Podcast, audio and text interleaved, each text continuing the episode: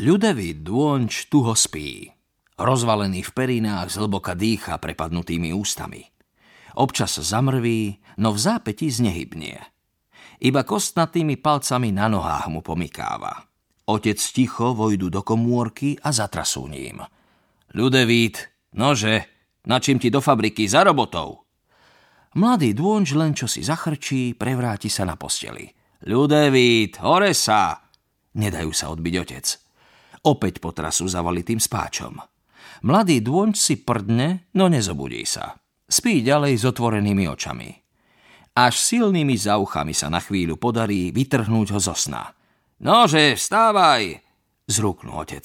Vlak ti ujde. Robotu nestihneš. Mladý dôňč si čo si zamrmle a v okamihu opäť zaspí. Otec ho chytia za masnú šticu a vyvlečú z postelej s perinou a usmoleným vankúšom, ku ktorému sa spáč akoby prilepil. Nože, synku, nože! Mocným kopancom do zadku ho postavia na nohy. Uzemčistý mladý dônč s nízkym čelom, dobráckou tvárou, bíčou šijou a obrovitými rukami sa tacká po komórke, nevidomý a otupený z dlhého mrákotného spánku vráža do nábytku, nepokojne mrmlé. Čo? Zajachtá s náznakom vzdoru v hlase. Pretrie si zlepené oči. Do roboty ti načím! Zrúknu mu otec do veľkého, jednoducho tvarovaného ucha. Bystro rušaj! Mladý dônč, tápavo sa pridržiavajú z nábytku, podíde k oknu. Všade je ešte tma, tuhá noc. Vo vzduchu cítiť vôňu horiacich smolných brvien – ak iste kto si v opitosti prekotil lampu a podpálil si chalupu. Kde, kde to som? Nechápe mladý dônč. Doma si, kde inde? Netrpezlivo povedia otec a medlia si šesť prstov na rukách. Bez dvoch sa už narodili, o dva prišli v lese. Aha, konečne sa spamätá mladý dônč. Zrazu však opäť zneistie. A čože mi chcete? Do fabriky ti treba, chystajže sa, rozčúlia sa otec. Nestihneš vlak. A čo potom? Šichta raz dva umorená. Buchná tmy v ženu mladého dônča do gatí. Ten sa už medzi tým úplne spametal. V bezmocnej zlosti kopne do psa, čo sa zdochnutý váľa v komórke háda už týždeň. Zaklaje v Boha. Potom rezignovane prejde pitvorom a sadne si za stôl, drobčivo nasledovaný otcom, mrviacim si ruky. Všetci sú už hore. Raňajkujú.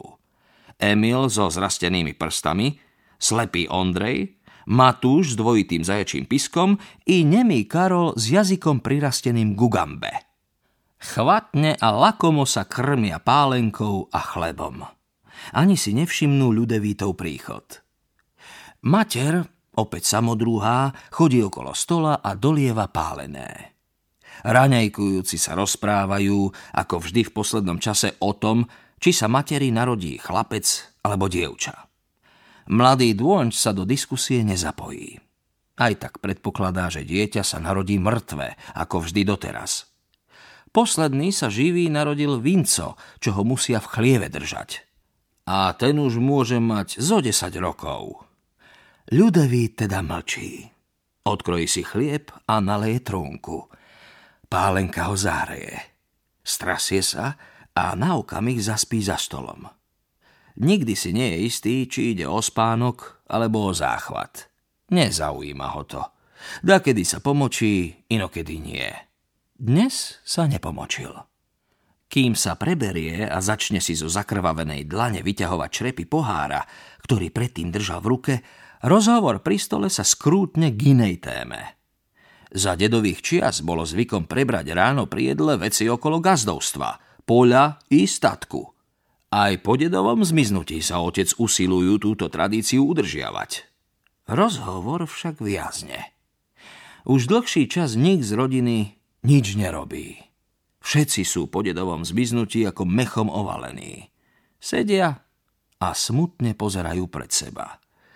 Hospodárstvo sa rozsypalo, a statok otec postupne popredali dolu v dedine, aby mali za čo slopať.